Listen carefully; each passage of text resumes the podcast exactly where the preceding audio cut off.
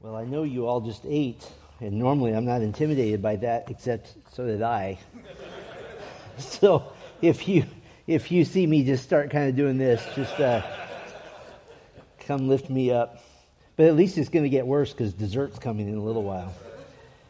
Turn to Psalm 23, if you would. We'll begin every session reading this glorious, eternal psalm.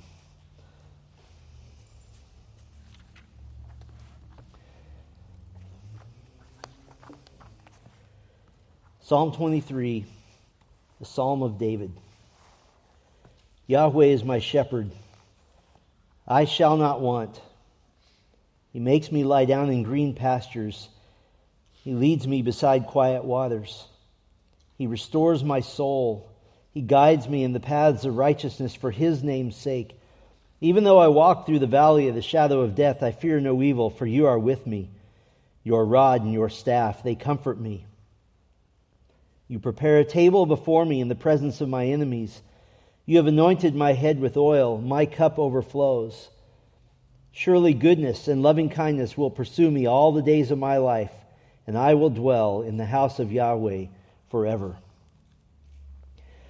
Well, last time we started with gearing up, and that was a lot of information, but we needed to lay that foundation. We looked at dedication to the study and meditation process organization and in meditation.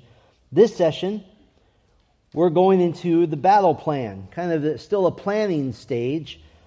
We're going to talk about preparation, contextualization, and then meditation. Meditation will always be the last thing we do.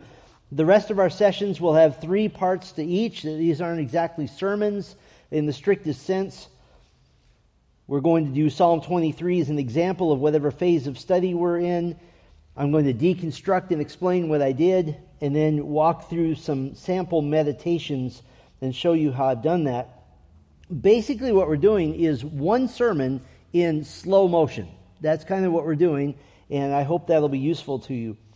And so, I want to just walk through the first phase of study for Psalm 23, and this part isn't in your notes because my, my goal isn't so much just for you to to get a lot out of Psalm 23, although that will be great. My goal is to use it as an example so that you get something out of whatever text you choose as well. But the way I like to think about beginning to study a text is you just sort of walk around it a little bit. You just get a lay, get the lay of the land. So let's just walk around Psalm 23 a few times and get a feel for it. Charles Spurgeon called Psalm 23 the pearl of the Psalms. He called it the nightingale of the Psalms. It's, it's unique, it's special. It is the glorious composition of King David. It is by far the most famous of all the Psalms. It's known even to countless unbelievers um, as well. It's the most well known Bible passage by unbelievers. At the last count uh, that I know of, even among uh, hip hop artists and rappers and, and even just contemporary uh, folk singers, Psalm 23 is quoted in the lyrics of at least 25 different artists uh, just in the past 10, 15 years uh, in all genres of music. There's no direct indication what the exact situation that the psalm is set in, and that's important for us, but there are some clues. First of all, there's references to mortal danger, valley of shadow of death. I will fear no evil, the presence of my enemies. So there's, there's clearly danger. There's references to wilderness, the pastures, the quiet waters, the, the paths or the roads. Some think that this is similar to Psalm 3 and is set during the time of Absalom's rebellion against David. And, and that fits, but it's not conclusive. And so we go with what we know for sure. You have the obvious imagery of a shepherd in the pasture. You have the obvious imagery of being a guest at a banquet. That helps us understand the audience. The audience is ultimately the weary worshiper of Yahweh who's in need of comfort, in need of sound theology, in need of hope for the future. And specifically, Psalm 23, along with all the Psalms, but, but in particular, Psalm 23, it's meant to be utilized in worshiping God, that it's a, it's a direct aid to worship to simply read the words and to believe them. There isn't a specific geographic place associated with Psalm 23, but there are places in the psalm that mean a lot. They convey meaning to the original reader. Here are the places green pastures, that's a place. Quiet waters, paths or roads, a valley, the house of Yahweh. So there are geographic references, but they're more metaphorical in the sense that they represent bigger ideas.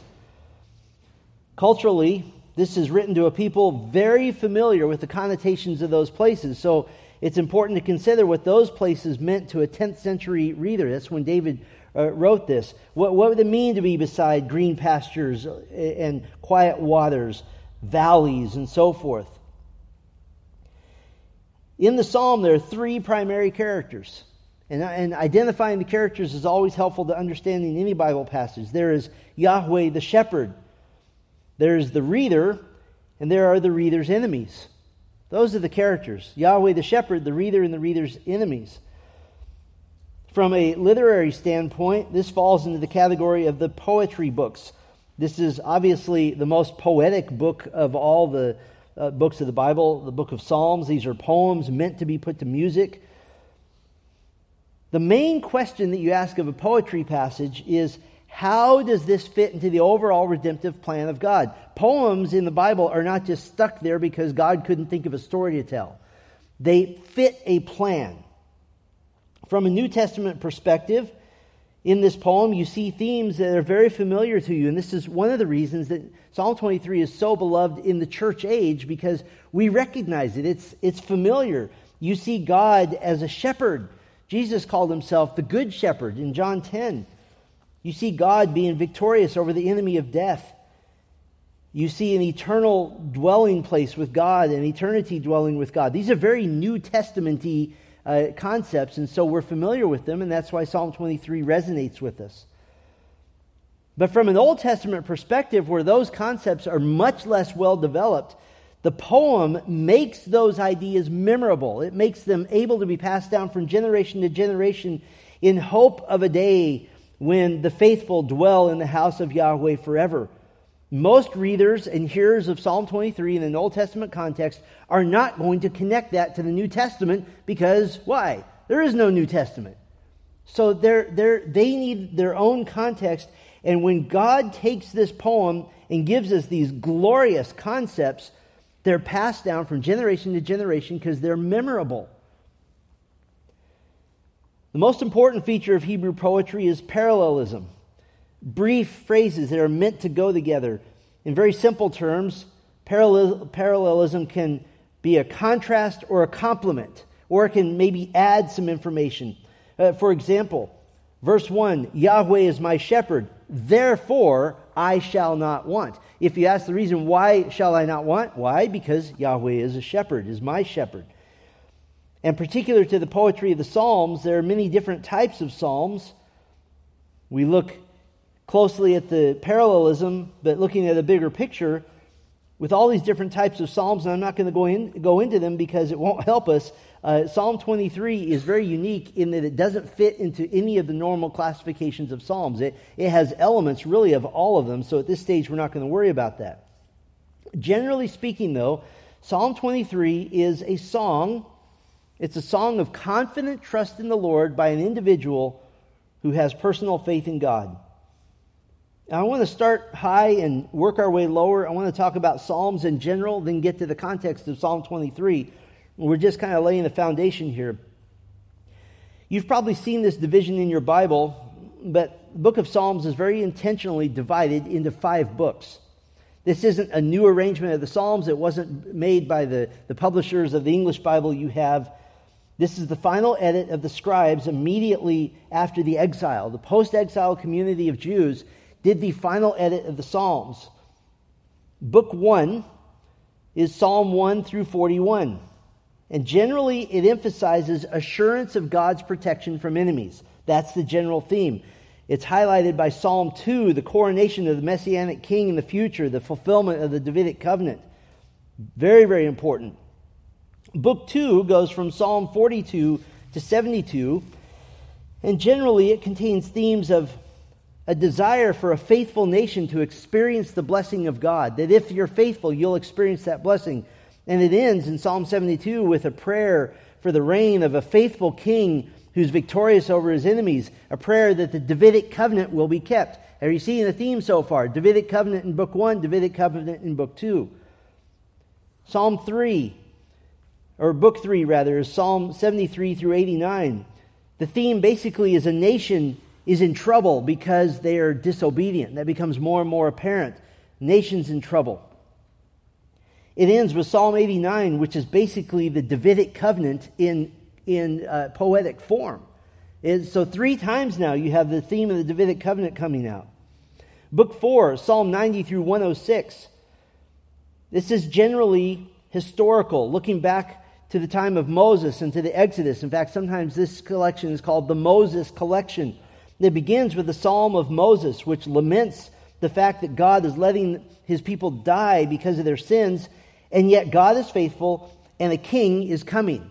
And peppered throughout these Psalms, in Psalm 90 through 106, you have Psalm 93, Psalm 96, Psalm 97, 98, 99. These are called enthronement Psalms. These are Psalms of a hope of a king that will come.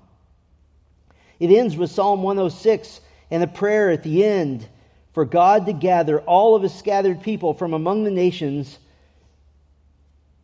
when, from the rest of Scripture, do we know is going to be the time when God gathers his people back from the scattered nations when there is a Davidic king ruling on earth? Davidic covenant, we're four for four so far. And book five, Psalm 107 through 150, is generally speaking a, a hope for the future. There's a growing emphasis on praising the Lord until the climactic, glorious doxology of Psalms, Psalm 146 through 150 which ends on a call for total praise by all creation. Let everything that has breath praise Yah, praise Yahweh.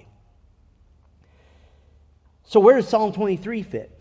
It fits into book 1, emphasizing protection from God's enemies. And we see that very clearly. The phrase, in the presence of my enemies, in verse 5. So that's the, that's the big, giant view way up high what about when you get closer to Psalm 23, the near or immediate context? Well, Psalm 23 in Book 1 is also now the middle psalm of a messianic trilogy. And here's each of them have some components. Psalm 22 is Christ, the suffering servant who is crucified. Psalm 22, 16. For dogs have surrounded me, a band of evildoers has encompassed me. They pierced my hands and my feet. Christ the suffering servant. Psalm 23 Christ is the shepherd who protects his people. Yahweh is my shepherd, I shall not want. He's a protecting shepherd. And in Psalm 24, Christ is portrayed as the returning king who comes in glory. Psalm 24, 7. Lift up your heads, O gates, and be lifted up, O ancient doors, that the king of glory may come in. Psalm 22 is written in the past tense. It's a time in the past. Psalm 23, a present moment for the reader. Psalm 24 is written future, a time for the future when the king arrives. And in fact, each of the Psalms has a symbol attached to it, embedded to it. What would be the symbol of Psalm 22? It's the cross. The symbol of Psalm 23, the shepherd's staff. And the symbol in Psalm 24, the king's crown, or as one writer says, the cross, the crook, and the crown, is how you understand this messianic trilogy. And so, if you consider Psalm 23 outside of the obvious fact that the shepherd is Messiah himself, it ignores the context. Psalm 23 is the work of the shepherd in the present time, and it ends with a glimpse at the future. And I will dwell in the house of Yahweh forever. And so, to put all this together, Psalm 23 is a poem set into book one of the Psalms, which has clear messianic themes in the whole book it's a song of confident trust in the Lord. It utilizes parallelism so that each verse helps interpret itself.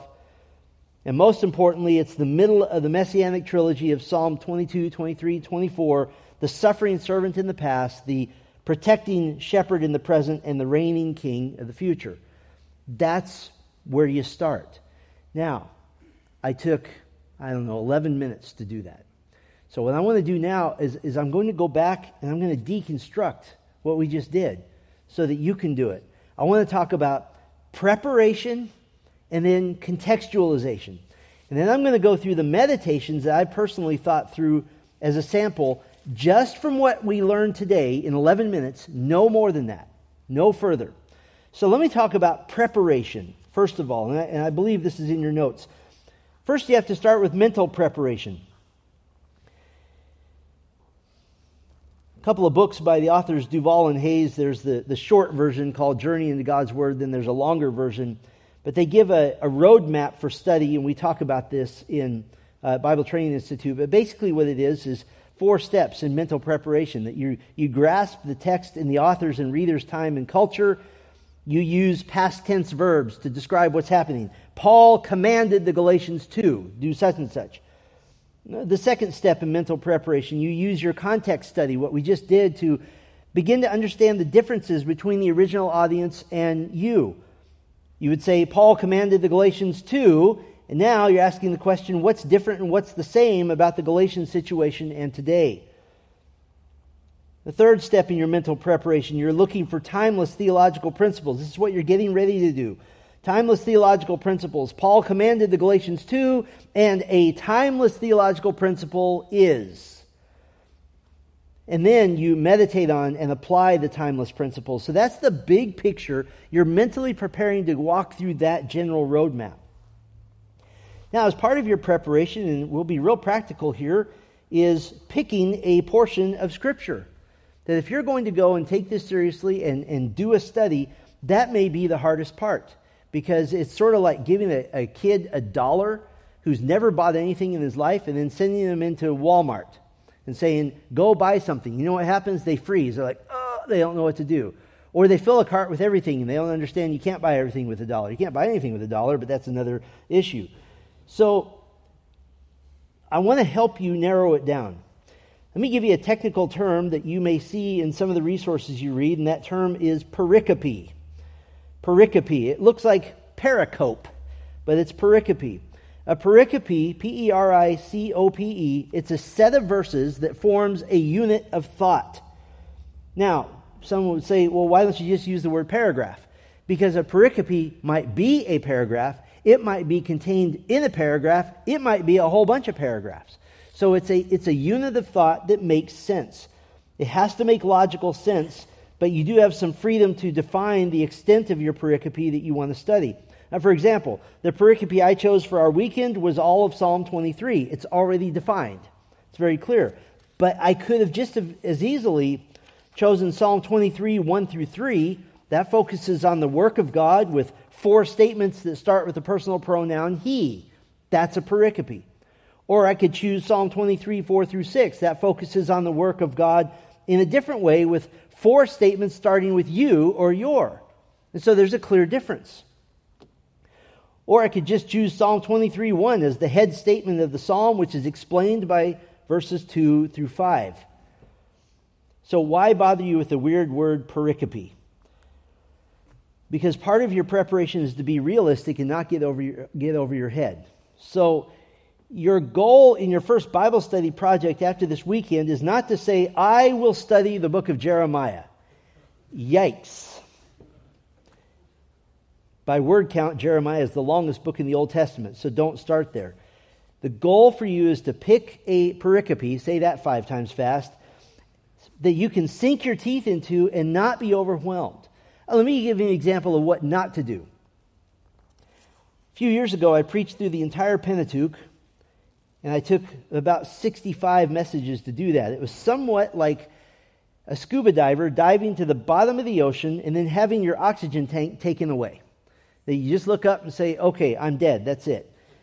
But it took months of preparation. I read thousands of pages from theologians on the theology of the Pentateuch just to get to the point where I could just start studying for the individual messages. So don't do that to yourself. You'll, you'll give up before you, you begin. You remember being eight years old, and I know this is a weird thing for some of you who grew up here, but there's this stuff called snow. And uh, you remember you're going to build the biggest snowman in the world. And you, you roll out a, a big old ball that's about this big, and you say, All right, that's his foot. Now we're going to get the other foot. And what happens? You give up after five more minutes, right? So it's better to do something realistic. So let me give you some ideas for picking a pericope, a portion of Scripture. First of all, trust 2 Timothy 3:16 that all scripture is God breathed and is profitable for teaching, reproof, correction, and training in righteousness. Don't choose as if it's the last choice you'll ever make. It's not. So, what I mean by that is if you're having trouble picking, then just do the old, there it is. Every passage you pick will be useful to you, and then you find a pericope there. So, trust the Lord that there's not one passage better than another. But here's some ideas. Consider a doctrinal portion of an epistle, somewhere in Ephesians 1 through 3, for example, that I want to study a theological concept. Or consider an applicational portion of an epistle, such as somewhere in Ephesians 4 through 6. Your wives would love it if you picked Ephesians 5 Husbands, love your wives as Christ loved the church. They'll be bringing you iced tea and saying, hey, take your time studying that. You enjoy yourself. Consider a highly familiar text so that you can learn the real meaning, not the culturally familiar meaning. For example, Romans 8:28, very familiar to us. We know that for those who love God, all things work together for good for those who are called according to his purpose. We tend to immediately apply this to the sovereignty of God in our lives. That's correct, but it's incomplete. The context is predestination, justification, and the glorification of the believer in Christ. And so more precisely, Romans 8:28 is about the sovereignty of God not just over our lives, but over our eternal salvation. Or pick one that's highly unfamiliar to expand your horizons. I can't give you examples of unfamiliar texts because I don't know which ones are unfamiliar to you, but, but you know them. Consider a familiar Old Testament story, maybe a larger pericope. Pick, pick one that you know, that you know, that you know. Pick the, the, the story of uh, David and Jonathan when Jonathan is shooting arrows to tell him that, that Saul is, go- is coming after him and find out what it really means. Consider a psalm or a portion of a psalm. Or consider a gospel narrative, one event or scene in the ministry of Jesus. And, and, I'll say this your English Bibles in the Gospels generally do a really good job of dividing up pericopes in the Gospels really well. They just divide it with either white space or a heading uh, over everyone. So it, that work is really done for you there. Then there's spiritual preparation. Spiritual preparation involves three steps. The first one is reading. Take time to read your chosen passage multiple times. Don't be afraid of reading it 20, 30, and 40 times. That alone will provoke a lot of meditation on the text, and you'll, you'll get to know it like never before. Um, it is not out of bounds to say if I'm going to study five verses, I'm going to read it 100 times before I ever put anything to pen and paper. The second step is prayer. Take time to pray, to ask God to answer Psalm 119, 18. Open my eyes, I may behold wonderful things from your law. If you're reading it over and over again and praying through it, and if you have a writing implement anywhere near you, and if you have a notebook anywhere near you, it's going to be, if you got a pen in your hand, you're, you're going to be like having to pull yourself away. You're going to be desperate to record thoughts, but don't do it yet. Let it infiltrate your heart. And then the third step in spiritual preparation is put on humility. Pray for humility to not do the usual American evangelical so called Bible study of jumping in five minutes to a familiar application and disparaging the idea of simply gaining knowledge. I, I have lost track of how many people I've heard say, Well, I, I don't want to just gain knowledge. That doesn't do any good. You know, it was the Apostle Peter who said that, that we should grow in the grace and what? Knowledge of the Lord Jesus Christ. You can't grow in grace unless you grow in knowledge. The reason you pray for humility is that hopefully your study will change your understanding of that text. That's why it's really fun to pick one you already know, because if you study it deeply enough, you're going to find out you may add some to your understanding. So it should do that. If you're studying just to confirm something you already believe, then that's not study. Okay, that's the preparation.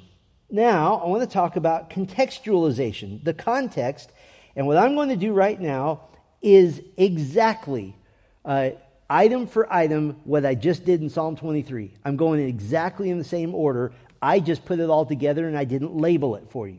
But now I'm going to label it for you. And so we're just going to walk through this list And, and when the workbooks come out, hopefully in the next couple of months, every workbook will have first do this, then do this, with, uh, with space for you to fill it out. So it's, it's going to be kind of a self directed study. But first of all, we would look at historical and cultural context. And this is exactly what I did. First, I did the author and his situation, what, what was going on, the audience and their situation.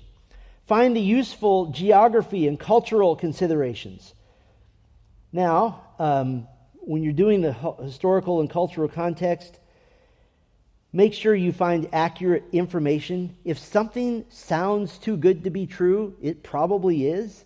Uh, theological resources sometimes are bad about wildly speculative uh, information, so consider your sources carefully. I'll give you an example. Matthew 19, 24, kind of a classically badly uh, interpreted verse. Jesus said, Again, I say to you, it is easier for a camel to go through the eye of a needle than for a rich man to enter the kingdom of God. Enter the kingdom of God. The eye of the needle is said to be a, a gate in Jerusalem through which camels bend down and go through. And so the debate is well, is it, a, is it a real camel going through this gate? And I have heard that preached so many times. There's two problems with this. The, the first problem is that that is actually saying if you work hard enough and bend low enough, you can achieve salvation. So theologically, it doesn't fit. Also, it doesn't fit because there is a gate called the Camel Gate, and it was built 800 years after Jesus lived. So that's not what it's talking about. What is Jesus doing? He's using the largest animal in his region and the smallest opening that anybody knew about, the eye of a needle, to say that's how hard it is to enter the kingdom. What does that mean? It's impossible. And what, what, what did the disciples say right after that? You know, th- that it's impossible. he says, with God, all things are possible. So if something seems wildly speculative and it's a little bit overly exciting, check your source. If he's the only guy on planet Earth who's ever said that, he's wrong. Another caution don't get more enamored with the background information than the text itself. Once in a while, um, somebody gets a little bit nerdy about background information and you can become a walking website of ancient information that that's helpful only to the extent that it helps you understand the text but you want to get to the text. Literary context. What's the genre? And you and you say oh i don't want to talk about this. Well god talks about it because he has very specific types of literature in the bible.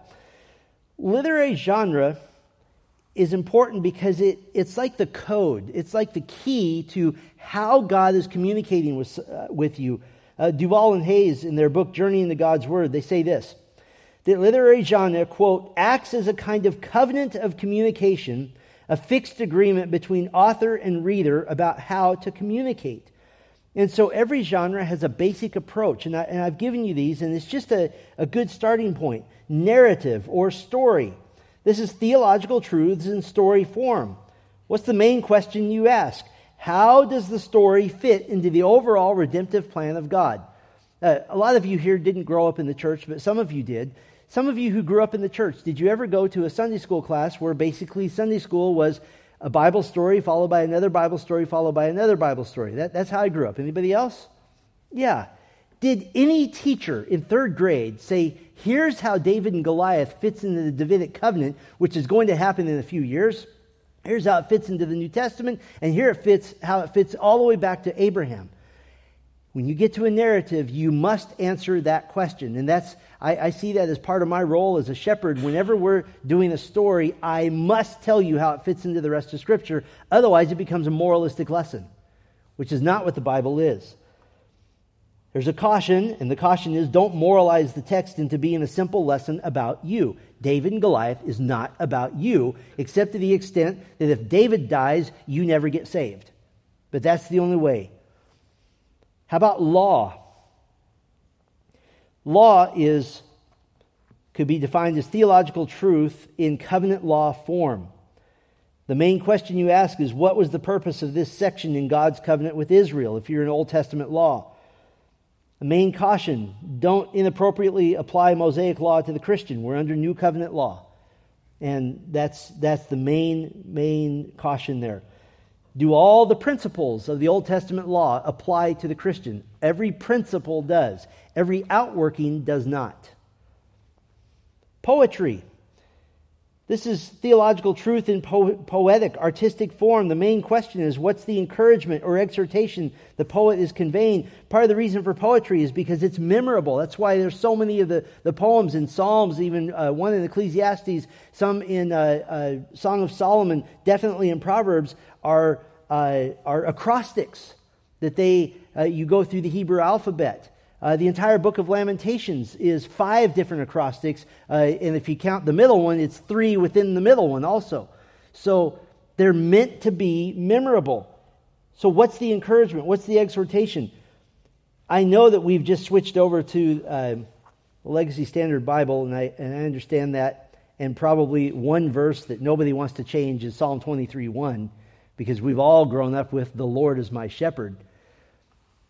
How many of you here if I asked you, what is Psalm 23 about, could have said before tonight, the Lord is my shepherd? How many of you could have said that? You want to know why? Because it's massively poetic and it's in poetry. There's a caution. Poetry is emotional, but it's not for the purpose of creating emotion. Did you catch that? It's emotional, but it's not for the purpose of creating emotion. Prophecy. Prophecy is theological truth in future oriented predictive form. Some of my favorite books are prophetic. The main question how does this prophetic section fit into the overall redemptive plan of God? Another question is the prophecy in my pericope fulfilled later in Scripture or is it yet to be fulfilled? That's a pretty big question. The main caution don't wildly apply Bible prophecy to current events.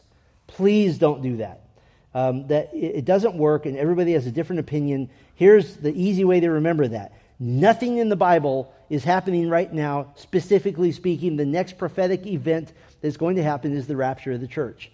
Now, yes, all the rumors of wars and all that kind of thing, we sort of see that, but not to the level that Jesus um, predicted, not in the right timing. So don't wildly apply Bible prophecy. How about wisdom literature?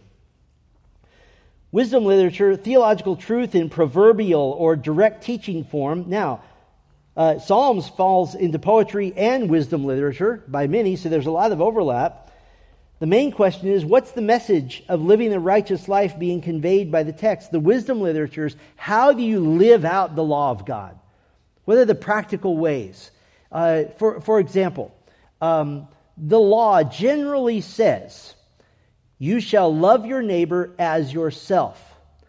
In Proverbs, and I'm, I'm uh, paraphrasing here, there's, a, there's one particular way that you love your neighbor as yourself that don't use a loud voice with your neighbor early in the morning. That's a very specific way to live out the law love your neighbor as yourself. So that's wisdom, tells you how to work out your, your righteous life. Then there's the genre of gospel. Gospel is a theolo- set of theological truths in narrative form centered on the advent of Jesus Christ to the earth. There's four of them, and they're, they're their own category. The main question is how does this fit into God's purposes for Messiah? And the main caution, I, I think the way the Gospels are abused worse than anything, is don't moralize the text without understanding the bigger mission of Messiah used to see this all the time. There were all these kids programs. I don't know anymore if they still are, but all these kids programs that were like cartoons of some character, you know, like a rabbit, a squirrel, and a mouse that go back in time to the time of Jesus. And they're kind of running around having their own little adventure. And every once in a while, you see Jesus like he just was smoking something, just kind of randomly talking about stuff because there is no clue of fitting in the bigger mission of Messiah and he becomes background information. I am I'm astounded how many sermons I've heard from the Gospels where Jesus is not the main character. That's, that, that can't be. So watch out for that. If you're doing a, a, a gospel pericope, Jesus is the main character every time. Now, this is probably where our comfort level is, and that is in the genre of epistle or letter. These are theological truths presented in direct teaching with exhortation, rebuke, and application. And we're, we're comfortable here because Oh, okay, he just finally said, Husbands, love your wives. I can understand that. I don't have to read the whole book of Song of Solomon and extrapolate that. The main question how does my pericope fit into the overall purpose and message of the epistle? And the main caution if you don't understand the original context, it'll often lead you to misapply your text. And one more genre, and there's different ways to, to um, categorize these. These are my favorite prophetic apocalyptic. I know that's a long word to basically mean the book of Revelation, if you want to just make it simple. These are theological truths presented at the end of the Bible, which tie up all the loose ends of prophecy. They encourage, it encourages the saved to persevere and encourages the lost to repent. You know what I love about the book of Revelation? There isn't a single loose end that it, that it leaves undone. It ties up all of them. The main question how does my passage, if I'm studying the passage in Revelation, contribute to the completion of God's redemptive program? What's the main caution? Don't fall into the classic covenant theology mistake of dismissing Revelation as hopelessly mysterious or all symbolic or worse, having already happened for the most part. If it has already happened, God wouldn't have put it at the end of the Bible, just to be clear about that. Now, one Bible book is not easily categorized, so pay attention to your particular pericope. Isaiah is a book of prophecy, but it has narrative, so just take into consideration you might have some overlap. Then, what I did in Psalm 23 was I looked at the far context, the, the big picture, the 35,000 foot view. What covenant is the book in? Is it the Israelite covenant or the new covenant? Keep this in mind. Don't misapply your text. What's the main message or theme of the Bible book? What major portion of the Bible book does my passage fall into? Remember, we identified Psalm 23 is in book one of the Psalms. Uh, maybe a more familiar example Romans 1 through 11 is primarily doctrine, Romans 12 through 16 is primarily duty. So, where does my passage, if I'm studying Romans, where does it fall into that larger section? Then the near context. What's the main message or theme of the major section my passage falls into? What's happening right before and right after, and how might this have a bearing on my passage? Okay, we went through that pretty fast. Now we get to the important part. And I, I love asking this question on your behalf.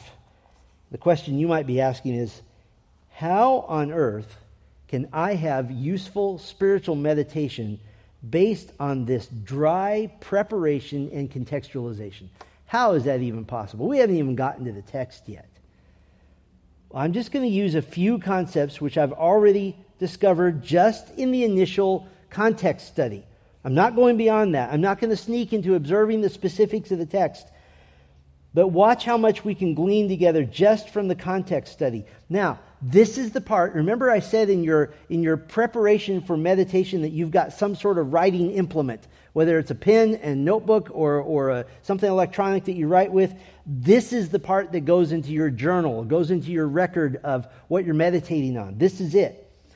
And yes, you can just think about it. I mean, that's what meditation is, but there's much more value if we put your thoughts to paper. These don't represent a meticulous, precise purpose of Psalm 23. That will continue in your study. This just represents implications and meditations that are provoked by Psalm 23. So, let's do the steps in the useful meditation time. I said we would do this every time. Step one prayer is the starting point, that's a must. Step two, choosing the small, specific biblical truth. And I'll give you three examples tonight. Step three, a reasonable and logical implication, and you make a list of those from that biblical truth. This is you thinking about it. Step four, self examination questions. And step five, personal application in prayer. What I've done is I've picked three specific truths. And then we're going to explore the meditations on these truths. I'll go as far as I can, and you, you have it there, but I want to walk through as much of it as I can. Now, uh, at the women's retreat, somebody asked, Well, how did you pick those truths? Well, to, to be honest with you, I just picked my favorite ones. So that's what I did. Specific truth number one there are three primary characters Yahweh the shepherd, the reader, and the reader's enemies. That's, that's the only truth. Yahweh the shepherd, the reader, the reader's enemies. Here are the logical, reasonable, and logical implications you might come up with. These are three of the main characters in the Christian's life. I think it says in your notes the three main characters. That's inaccurate. That's a typo. They are three of the main characters, though. Enemies might not be people necessarily, but they might be anything that hinders my relationship with God. The enemies of David in Psalm 23 were people. What does that show? It shows that there is a battle of good and evil that he was fighting. He was in the middle of it. The starting point, the lead character is Yahweh the shepherd. So our confidence in God starts with that main character, starts with God and his protection. As the reader, this psalm is easy and appropriate to place myself in as empathetic with David. I understand his fears because they're universal. What does that mean? Anytime something is easy to understand, God wants you to understand it easily. He wants you to say, I get it. I know where you are. That he understands my fears and he understands that the solution of faith and confidence in him is the only solution. Another implication the amount of attention and attribution of strength I give to the other characters, God and my enemies, determines my level of confidence to be fearless. Let me say that in a shorter form. Am I going to pay more attention to God or to my enemies? Because it'll determine my response. Enemies in the world include the world systems, false teachers, false gospels, my own sin habits, sinful thoughts, sinful words, sinful attitudes. Enemies in the world do not include the lost in general. They're not our enemies, although they act like it, but we're to pray for them. Believers in Christ are not our enemies. Shepherds in the church, my spouse, my children, my grandchildren, these are not enemies. Enemy like people can include fellow believers who act like enemies. Romans 12 says that. And so we're told how to be gracious to them. And all who reject Christ are enemies of God. They are therefore ultimately his responsibility, not ours, because vengeance is mine, says God. So we, we got 10 or so reasonable and logical implications from that one observation, that one meditation. From that, you could do some self examination questions, and this is where you write these. Have I been guilty of attributing little strength to God and great strength to spiritual enemies? That's a great question. What sin habits are my primary spiritual enemies? Is there anyone I honestly know I'm treating as an enemy? If that's an unbeliever, how can I be light and salt without compromising my faith? If it's a believer, what am I going to do to draw nearer to that person according to the clear commands of Romans 12? In prayer, how do I address God as my shepherd and how do I pray concerning spiritual enemies? If I'm feeling persecuted by a fellow believer, what responsibilities do I have to the Lord and to that person? I'm reminded of Jesus' blessing in Matthew 5 for those who endure true persecution at the hands of spiritual enemies. How can I remind myself of this daily if that's my situation? Uh, would I be willing to speak to a few close to me in an honest appraisal if I ever treat them or others like enemies when I shouldn't? Do I have a genuine righteous indignation against the true spiritual enemies, such as false teachers, false gospels, and so forth? Do I have a growing hatred of the enemy of my own sin, which then leads to greater sanctification and reliance upon the Spirit of God? In my prayers, do I tend to focus immediately on my needs, potential spiritual enemies, versus following the example of Psalm 23 and placing God as the top focus, as Psalm 23 begins with his loving actions? If you will, remember I said last night, you cannot rush meditation. This takes time. It takes time to sit and ask these questions. And let me tell you what the Spirit of God will do. As you begin writing these questions, there will be times where you can't write fast enough. It will happen. Personal application in prayer. Now, this is where the rubber meets the road. This is where you are literally, based on this one meditation, you're writing assignments for yourself. Here's an assignment. If I have a tendency to dislike fellow believers who irritate or offend me, I will write or meditate on Romans 12, 14. Bless those who persecute you, bless and do not curse. If I have a tendency toward fearfulness, I will pray a Psalm 23 structured prayer daily for the next week that I'll repeat facts about God and His actions, verses 1 through 3. I will repeat and affirm how safe I truly am even in the presence of my enemies, verses 4 through 6. I will ask three people close to me to assess honestly if they've ever observed me treating others as enemies. I will identify one spiritual sin enemy, pride, a sharp tongue, unsubmissive attitude toward authority, and so forth. I will fight that enemy with specific scriptures to pray through for X amount of time, for a week, for a month, for a year. For the true enemies of God, I will specifically pray X number of times to entrust their future and final justice or grace to God. I will intentionally release to the Lord my anxieties and frustrations and practice being peaceful even before justice arrives on this earth. You just gave yourself enough spiritual assignments to dig deeply into your own soul and do surgery on your own heart, all from the observation that there are three characters in this psalm. And I've written out a prayer based on all these observations. My Father, thank you that you are completely understanding that I contend with enemies but that you are my caretaker and protector. Thank you for writing Psalm 23 in a way that comforts me, that in the midst of my fears, you include me in your heavenly plans and gracious love. Help me to conquer my enemies of sin. That's on one specific truth. Let me give you another one. And, and, and I know you're saying, well, I get it now. No, we want to walk through these. Psalm 23, second truth, doesn't easily fit into any categories of Psalms, but generally is a song of confidence in God placed in the present tense. Now, you might be saying, okay, no way you can get any meditation out of that. Well, here's some reasonable and logical implications. If God ordained that David give uh, write Psalm 23 to give the reader confidence in the Lord, then the godly response to Psalm 23 is to increase my faith and confidence in the Lord. That's my response. This was meant to be sung. It's a song of confidence. It's universally applicable because it doesn't fit easily into any category of psalms, so it applies across the board. It negates any notion of self confidence. All confidence is focused on God alone. It begins and ends with the covenant name of God, Yahweh. He's a covenant keeping God. His name provides the bookends of protection around the psalm. It's a safe place in between. If this is a song of confidence in God, then in the upcoming steps, it would be useful to count all the references to God in these six verses. There's 12 of them. If this is a song of confidence to benefit me as the reader, it would be useful to count all the references to me, the reader. There's 17 of them. This is an abundance of assurance that God knows we need confidence and we need faith.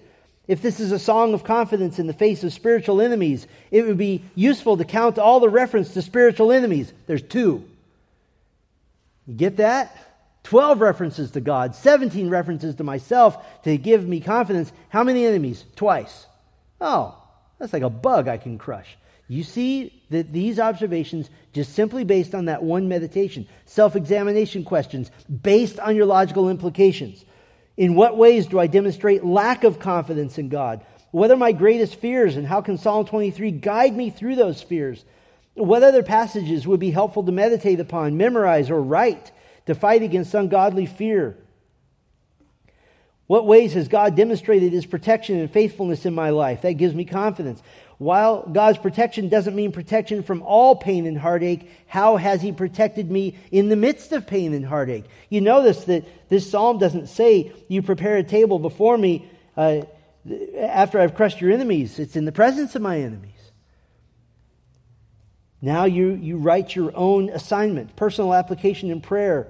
Ultimately, fear can be sinful. How can I repent of spiritual timidity and demonstrate genuine trust in the Lord? How about this one? I will list 50 to 100 ways God has protected me and been faithful to me in my Christian life and then thank Him for every one individually. You see how meditation begins to just mushroom into prayer. Since this is a song of confidence, I will find musical versions of Psalm 23 to sing with my family or in my own quiet time to aid in my worship of God. And then I wrote one prayer on this topic, my heavenly shepherd, I confess to you that I lately have been fearful about, and you fill in your own blank. But you are fully trustworthy, and I ask for your help to more completely place my confidence in you. Forgive me for any anxiety which is rooted in not trusting you. I remember how you have protected and helped me in such and such situation. I remember how you blessed me even in the midst of pain in that situation. Thank you for being my protecting shepherd. I promise you that if you take time to meditate on the word, your prayer life will explode. One more specific, specific truth. It is the middle psalm. Psalm 23 is the middle of the messianic trilogy of the suffering servant, the protecting shepherd, and the returning king. Here's some reasonable and logical implications. The ministry of Messiah is past, present, and future. That's a theological bombshell right there. All three phases of his ministry are described in Psalm 20, described in Psalm 22 through 24 include me in his graciousness. The cross to save me, his shepherding to preserve me, and his rule to glorify me when he comes. He graciously includes me. Messiah is eternal and everlasting. David is writing that Messiah is his shepherd, present tense, 1,000 years before the birth of Christ. The suffering of the Messiah opens the door for us to be blessed by him as a shepherd and a king. So Psalm 22 makes Psalm 23 and 24 possible for you. The high and lofty nature of this trilogy takes me beyond just focusing on how Psalm 23 is a personal blessing. It takes me higher than that. It moves me beyond personal application to simply being in awe of the larger redemptive plan of God.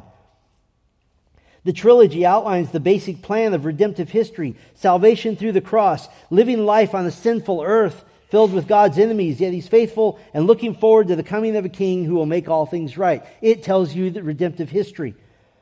And because the trilogy is set into book one, which is headlined by Psalm 2, the coming king who will rule with a rod of iron, we get commentary on how the king of Psalm 24 will rule with might and power, which in turn, what does that tell us about the shepherd of Psalm 23? He is a mighty and strong shepherd. And so, how do I ask myself questions about this? Make, make these deep, soul searching questions. Do I immediately jump to Scripture and prayer, being focused on smaller things such as my feelings and my needs? Or do I push my thoughts toward grand and lofty themes that we see redemption, eternity, the depth of suffering in Christ, the certainty of his return as a king? Have I been guilty of lowering Jesus to my level and trying to make him more relevant or trendy? Instead of thinking on the agony of his sacrifice, the faithfulness of his comfort, and the power of his reign. See also Psalm 22, 23, and 24. How can I elevate my thoughts of Christ to the level he deserves? How ought my life generally reflect a higher view of Christ? When I sin willfully, what does that say about what I'm truly thinking about Christ as Savior, Shepherd, and King? Do I need to repent of taking salvation for granted, of not trusting His shepherding hand, of not bowing in fear and awe to Him in obedience as my King? And so, based on all of that, what are the assignments I'm going to give myself? I will read Psalm 22 through 24 as a unit 10 times so that I can get the flow of the trilogy all at one time. I will thank the Son of God for being my Savior, my Shepherd, and my Sovereign. I'll read New Testament passage, passages that show Jesus as Savior, as Shepherd, and as King. I'll repent of overemphasizing the lower view of Christ. I'll write down 10 ways that Jesus, as my King, ought to influence my daily life in obedience. And just based on that one, one meditation, my Savior, Shepherd, and Sovereign, you are worthy to receive all honor and glory, not just in general, but in my daily life of covenant faithfulness to you. Let the cruelty of your suffering on the cross never leave my mind, and let the comfort of your shepherding protection on this earth rule my heart, and let the glory of your future reign on earth thrill and inspire my soul. And we haven't even gotten to the text yet. I hope you're seeing the richness and the glory of the one two punch of study and meditation to radically alter your walk with the Lord, to increase your maturity and your sanctification, and to elevate your thoughts heavenward.